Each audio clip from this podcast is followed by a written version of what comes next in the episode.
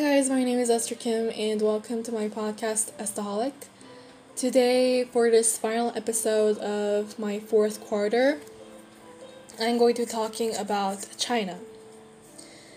If you probably listened to my podcast episode since um, episode, the first episode of this podcast, then you would probably know that I was, um, well, I was born in South Korea, but most of my childhood lives were in China.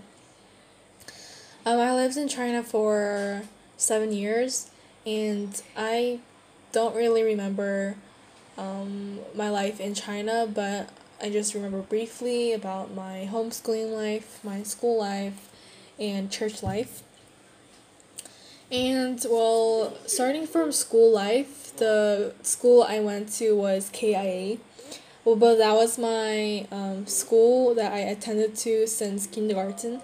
But my daycare school, like when I was like six or seven, probably five, I went to this Korean um, daycare school. I was not sure if it was daycare, but it's definitely a preschool. So that preschool, I remember there weren't a lot of um, people there. There were like around 10 people, including me. And I still remember that time where I had fun and I remember those prayer songs that we had to memorize and we have to sing before we ate anything or rather ate our lunch and snacks. I remember the games we played with our teacher and all the um, crafts we made at uh, my preschool. So that is one memory sh- um, shard I have of China. There's another shard about my school life in KIA.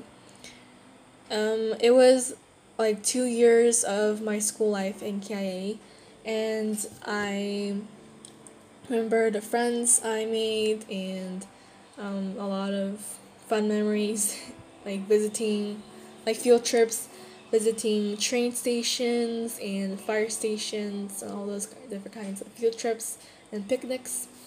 There are another memory shard like my church life in, in China. China has very strict rules for Christians or rather other religions. So, um, as a Christian, we had to kind of be um, secretive actually, but it wasn't really strict back then, but compared to now, but still we had to be kind of um, secretive but um, aside from being secretive and having a small church, I remember all the fun I had uh, went through as a um, elementary student, elementary child, and all the friends that I made that were fun and um, yeah.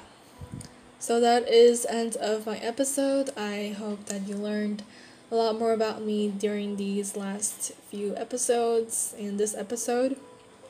Now I will see you on my next episode, like around two months um, later after this is uploaded.